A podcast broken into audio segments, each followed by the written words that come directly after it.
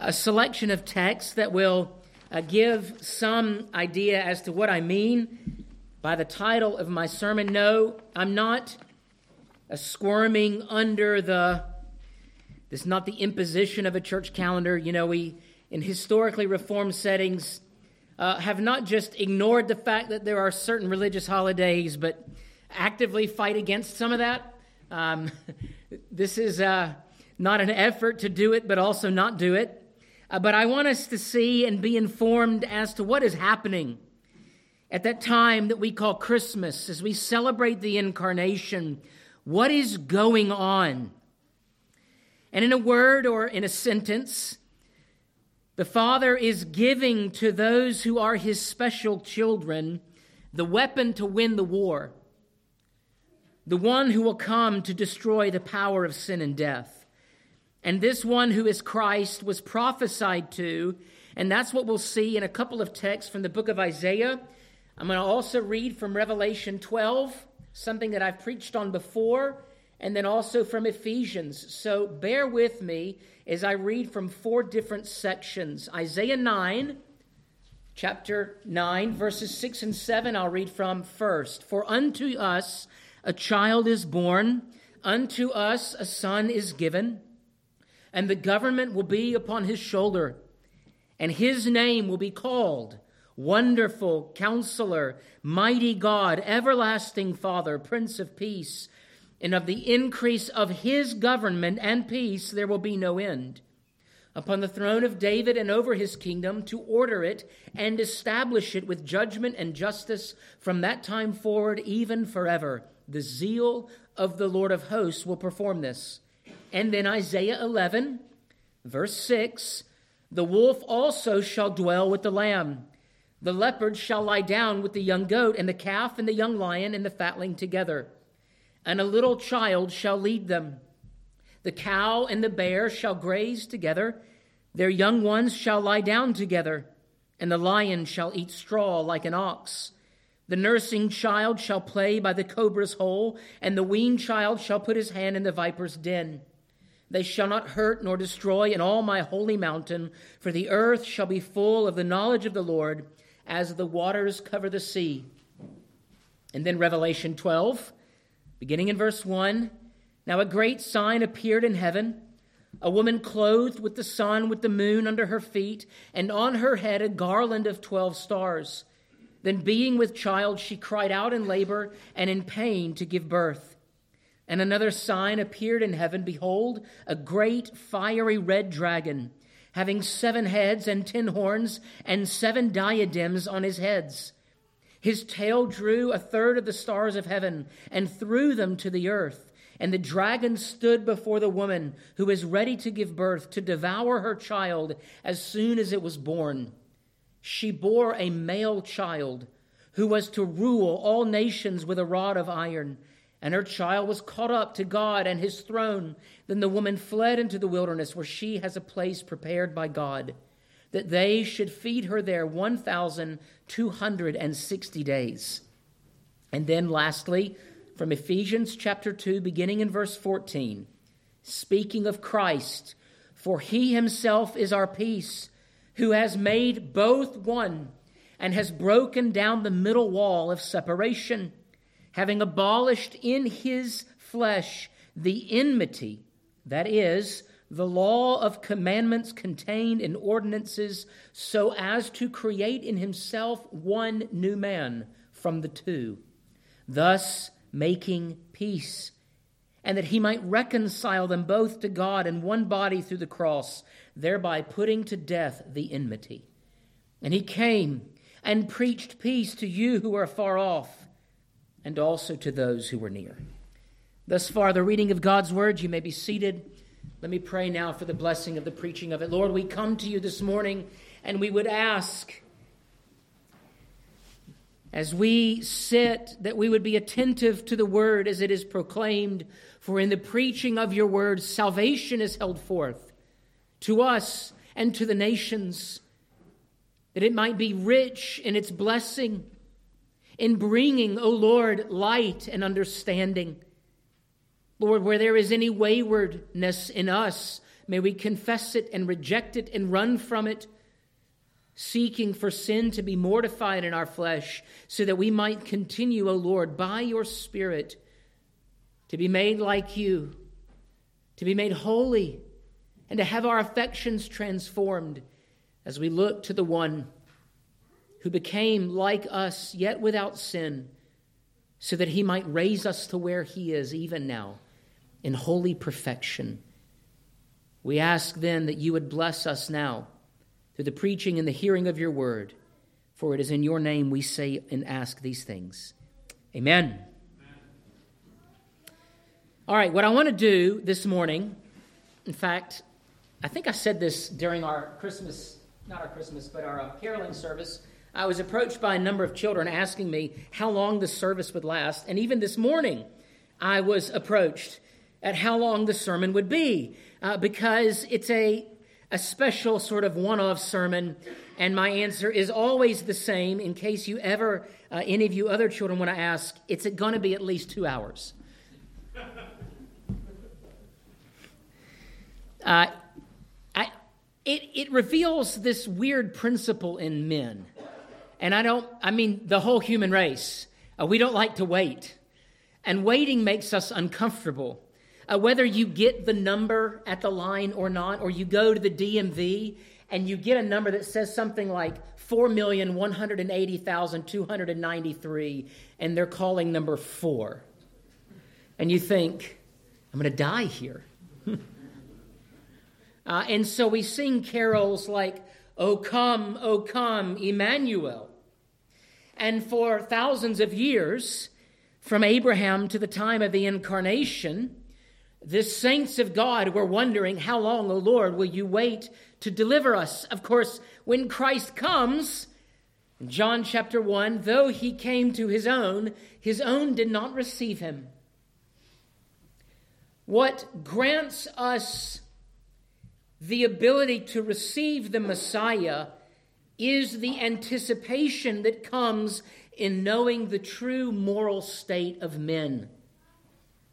That we are broken by the fall and we need a Redeemer. And in fact, in each of your lives, if you have ever confessed Christ, it is only out of an understanding, out of the sight of your sinful misery, that you come to confess Christ, your Redeemer. That Christ came for a reason. That Christ did not come into the world to bolster Western capitalism, right? Or to make sure that churches meet their bottom line through all the year end gifts that people make in the month of December. The holiday has not always been so commercial. And in fact, the very heart of Christmas is a heart of cosmic supernatural conflict. And so let's not let the veneer of peace, of the manger, of candles and hay and all of those things that are colloquial and comforting to us, mask what was actually happening. Now, in Revelation 12, I read what was actually happening. And you may be wondering, why in the world is he preaching from Revelation chapter 12 about a dragon and about a child, and this dragon wanting to eat the child born to this woman. Revelation 12 is a symbolic, it is a symbolic presentation of Isaiah chapter 9. It is the fulfillment of the one who will take upon himself all authority, but at the occasion of his birth, there is one who is present in the manger that is never, well, he's never part of any nativity that I've ever seen, and that is the devil. that would actually be kind of an interesting take. And yet I've never seen that. Why? Because nobody wants their kids to dress up like that, right? Everybody wants their kids to dress up like an angel. Not that you should be doing that anyway, but do you know what I mean? My kid's in the pageant, and this year he gets to play Satan. but he's there. Why was he there? Because he understood the stakes. He knew something that even we in the Christian church get wrong. Uh, my wife and I were discussing this morning the irony of churches canceling services altogether on Sunday. And I said, it's a lot like celebrating your anniversary while leaving your wife at home. How do you do that?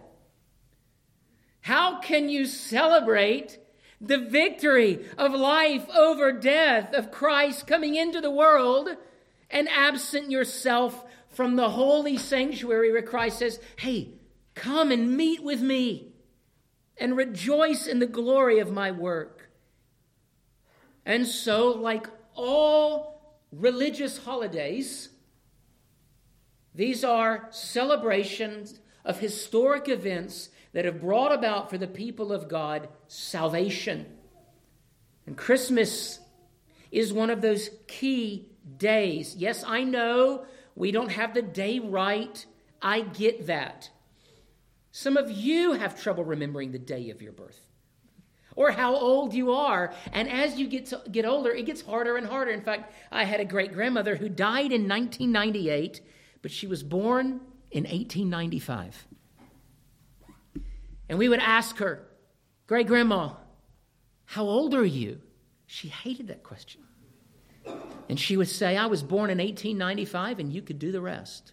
Now, I don't think it was just that she was offended. I just don't think she could actually do the math anymore. and so the date is not important, it is the reality of Christ's coming. And that's what I want to talk about this morning as it relates to the topic of Christmas and spiritual warfare. Three points that I want to make the great war, second, the one who will put an end to war, and then thirdly, war and peace in the church. The great war, the one who will put an end to war, and then lastly, war and peace in the church. Let's look at this first point the great war since the fall, and even just prior to that, there has been spiritual conflict. Now, what Satan did in his rebellion was declare war upon the rule and authority of God, the triune God. You have the Father, the Son, and the Holy Spirit. And they had, for all eternity, existed within the council and the fellowship of the divine persons. A little bit of Trinitarian doctrine here on Christmas Day. They are one God in three persons. And so, for all eternity, God dwelt with personality and in the fellowship of the persons. And then God made all that is seen and unseen. He made us, he made the angels, and there was one angel in particular, Lucifer, of whom we read about even in the book of Ezekiel, who fell out of covetousness and jealousy, not only for the power of God, but the love that existed between the persons. He wanted the throne that the Father promised to the Son. He wanted that. Well, upon the occasion of the creation of men, God made man unique the chief principal actor in all creation. And Satan, being the spoil sport that he is, decided to go to man in order to ruin and tarnish the pinnacle of God's creation. And in that, Adam and his wife, not yet Eve, the man and the woman, were led astray.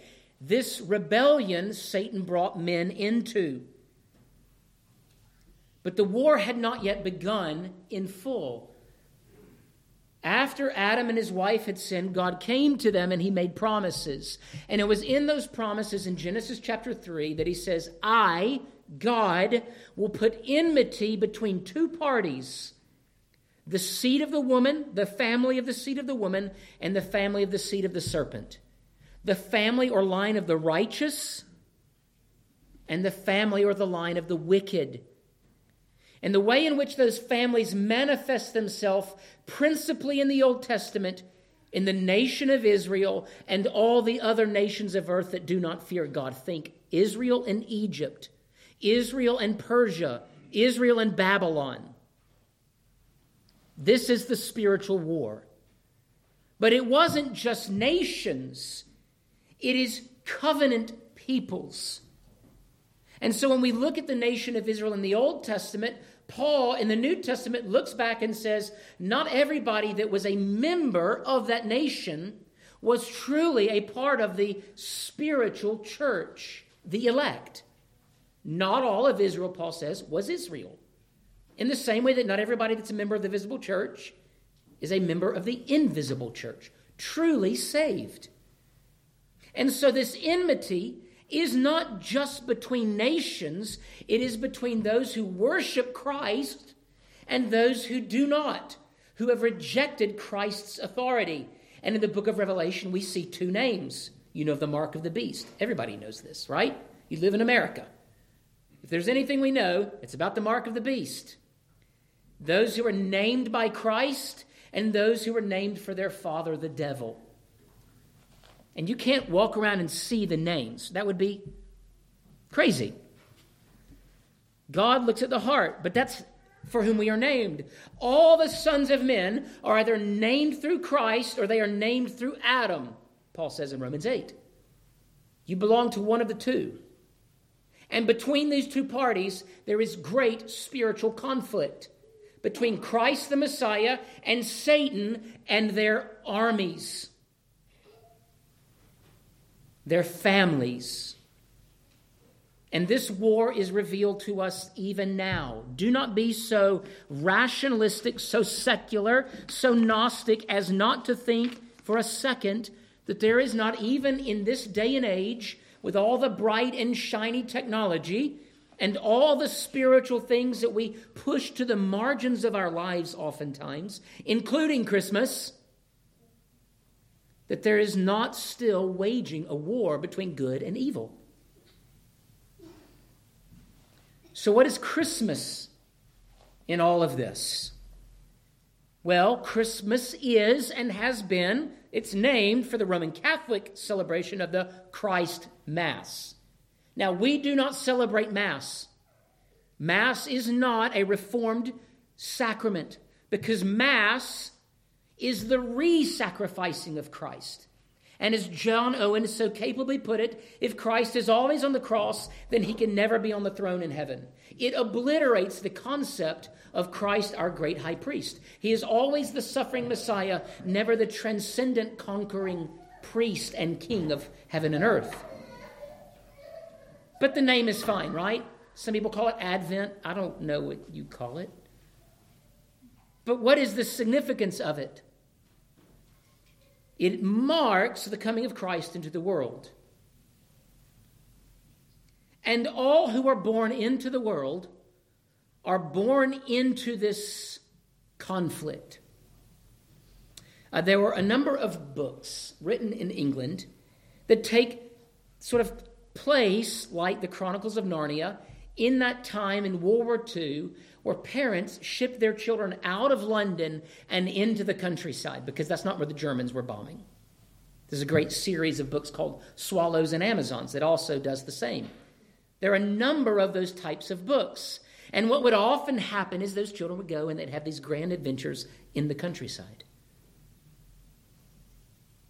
We would do the same.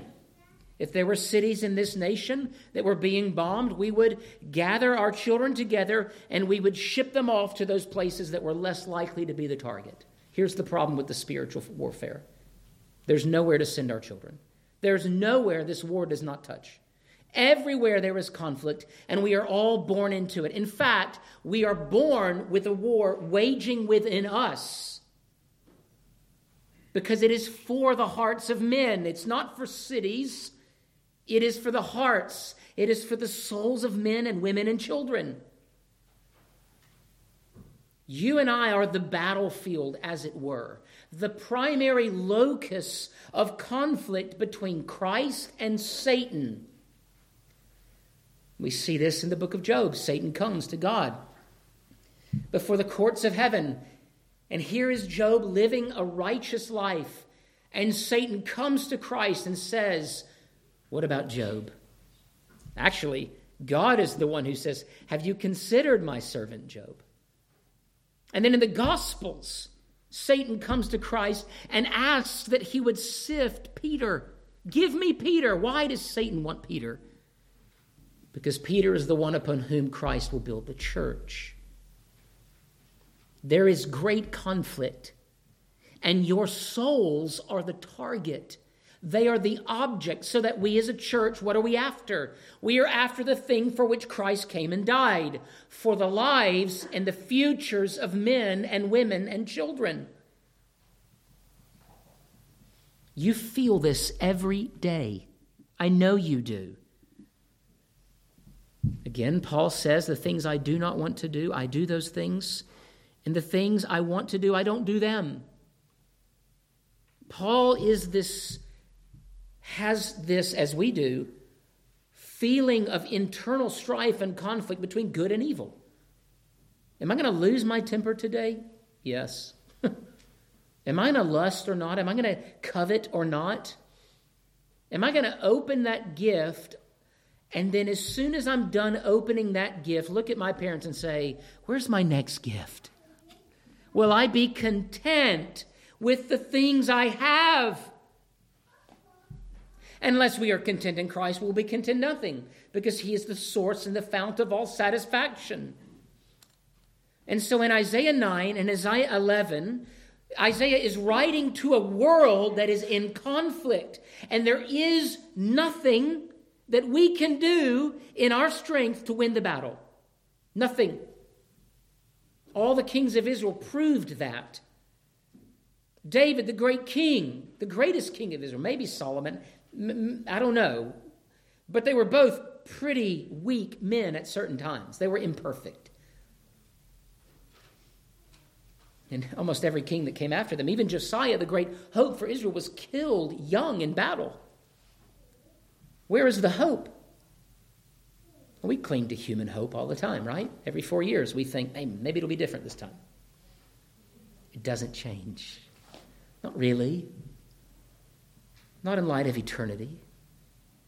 And so we are all born into war. And not only are we born into war, but Christ was born into war. And not only was Christ born into our conflict, but Christ's own birth came in a time of great aggravation. Herod sought to put to death all the firstborn sons of Israel, much like Moses in the time of Israel, many hundreds and thousands of years prior to Christ's coming. Christ was born into cosmic conflict that was bubbling over into national conflict. We have wars on earth because of the sinfulness of men and chiefly not just sort of vague wars and vague sins, but there was a covenantal, redemptive, historical, climactic battle happening and taking place at the birth of Christ. Satan knew who Christ was, the demons knew who Christ was. I don't think they understood the extent or the plan how he would redeem his people from their sins. I have every reason to believe that Satan and the demons were rejoicing when Christ breathed his last. They thought, we did it. Much like the white witch when Aslan was there laying dead upon the table. This Satan shows his lack of sovereignty as a created being. And so Christ was born into the world in the midst of conflict in order to put an end to that conflict. But not before the zenith, the pinnacle, the fever pitch moment of battle, which took place where? On the cross. Now we see little skirmishes, right? We see Christ going out into the wilderness, and there he did battle, as it were, with Satan. And he passed that first test because he kept his eyes upon the glorious promise of reward that the Father had given him. We see that battle in the Garden of Gethsemane, where Jesus even says, Lord, if it be your will, take this cup from me. And various temptations along the way. Chief among which is the giving up of the mission while enduring physical and spiritual torment upon the cross. When Christ suffered upon the cross, it was not only an occasion of physical torment, but he is like us a body and a reasonable soul. Those two things that belong to all men, Christ possesses in his humanity. And both of them suffered the torments, not only of having metal spikes driven into his wrists and his feet, but the judgment and the condemnation that the Father poured out upon him for our sins. Christ endured hell upon the cross. Great conflict. And the prince, who would one day become king, showed his love for us in this. While we were still sinners, Christ died for us. He brought a fight that we could never bring to the enemy that we could never defeat. And he brought satisfaction to the wrath of a holy God that we could never bring. He would suffer in the place of his bride. And so Christmas is a celebration of the birth of our deliverer and all that it entails. Without Jesus, to take the words of C.S. Lewis, it would have been winter and never Christmas. There would be no spring, no fall, no warmth, no redemption. Without Jesus, there would be no hope. Christmas is what it is it is glad tidings of good news because it is the end of one kind of warfare. Because Christ has come to set us free. When Christ says, It is finished, he is referring to the conflict that we have with God the Father. And in his flesh, he unites not only Jew and Gentile together, but Jew and Gentile to Christ, to the Godhead, to the Father, to the Son, and to the Holy Spirit. Christ would suffer and die in order to redeem us. He is the one to put an end to all war. And yet, there is still war, isn't there? There's still conflict. In fact, we call ourselves the church militant on earth. And that's not because there's some sort of machismo bravado in the church. We're all sort of red pilled and we're looking for a fight, right? We're exactly what the world tells us we are. We're actually much more. And we proclaim a great salvation. Third point war and peace in the church. There remains, even after the cross, after the resurrection of Christ, conflict there is a conflict that remains for you and for me. There is still, there are still remnants of darkness, of sin and rebellion. And what Christ has called us to do is to be his hands and his feet, to be his mouthpiece on earth. This is what the Great Commission is. Go into all nations, baptizing and teaching. How are we to baptize? In the name of the Father, and the Son, and the Holy Spirit. What are we to teach? the whole counsel of God's word. Why? So that the nations may come under the headship of Christ. Isaiah 9, Isaiah 11, Romans 12. What is Christ doing? And of the increase of his kingdom there shall be no end. How do we often live? Well, like it's the last days in Saigon right? And we're just waiting for the helicopter to take us out. If we can just hold on for a little bit longer, we're going to go to heaven. But that is not the vision of the kingdom anywhere in Scripture. There may be times in human history where the church has been surrounded by her enemies, but even in the midst of what? Suffering and pain, we know what? That even the blood of the martyrs is the seed of the church. The first few decades of the church in ancient Rome were pretty hard days. And where is Rome now? You can go and visit the ruins, you can go to the Colosseum. But like all mighty empires of earth, they come and they go. But the church, the church, even as Chesterton says, dies and is raised over and over again because they worship a God who knows the way out of the grave. We experience that. Even in our denomination, mission works fold. But then another mission work pops up, and then another mission work folds. People come and people go. But through it all, the church is attached to, built upon the foundational work of Christ Jesus. And the reason why it endures is because Christ came as one of us. But he was more than just man, he was the God man. And so there remains to this day, even now, conflict. And we win with one word that word above all earthly power. And that word is Christ Jesus. So let's say two words. or the word that Luther meant, Sabaoth, the mighty God, the deliverer.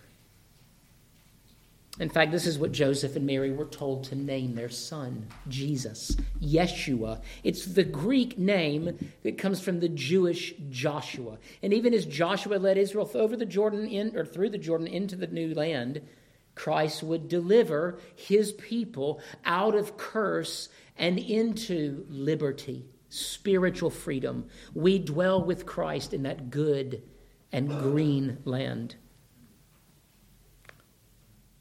And inasmuch as Christ rules and reigns, it is manifest, but not fully.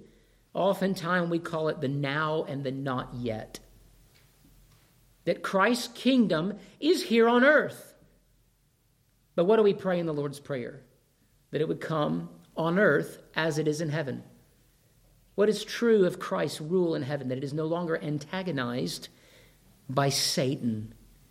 For Satan has been cast out, he has been bound and even while he reigns on earth in some fashion, Christ will, through his church, bring to an end through spiritual warfare, through the word preached, through sacraments administered, and through prayers offered, through the fellowship of the saints, through the prayers of parents for their children. All of these things rightly done. Yes, doing the dishes with joy, exalting Christ in all of these things Every little toehold that Satan once had will slowly be taken away from him. And he, Christ, will give this victory to the church. And day after day, month after month, year after year, the kingdom of Christ and his government that will have no end in its increase will do what? When God says, Of the increase of my government there shall be no end, what does that mean?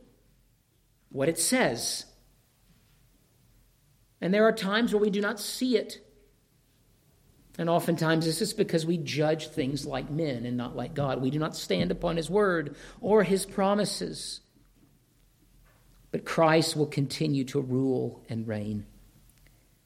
And until Christ has come again in the second advent, and one day we'll celebrate that. We will celebrate Christ coming again not in humility, not as a babe, but as the conquering king of heaven and earth. This is what Christmas gives way to. And so, dear saints, as you celebrate Christmas today, as you think of its significance, think of Christ and all of his benefits, born into a world at war, and there at the cross, suffering the indignities and the shame that was ours when he went to fight for us. And what he has procured, what he has achieved in his death, in his burial, and in his resurrection. Christ brought us peace by going to war for us, by crushing the head of Satan, by satisfying the wrath of God against our sins. And in this, we say Christ is our peace. The peace. You've heard it. Peace in our time. Yes. Peace in our time. Peace through the blood of Christ. Christ is the Prince of Peace. Even as he is taken away, even as he has killed death in his death, he will eventually, in his time, bring an end to all, all that Satan is endeavoring to do. And he will reveal his kingdom in full and he will show himself to be the one who is no longer meek and mild, but a ruling and reigning Messiah. And so, as you go to your various places today, wherever you're going, think about that. In fact, the end of our greed, our covetousness, the end of our own kingdoms and the toppling of our own selfish ambitions is what? The kingdom that Christ has come to establish. In our hearts, on this earth, a kingdom of peace. Let's pray. Lord, even now we would ask.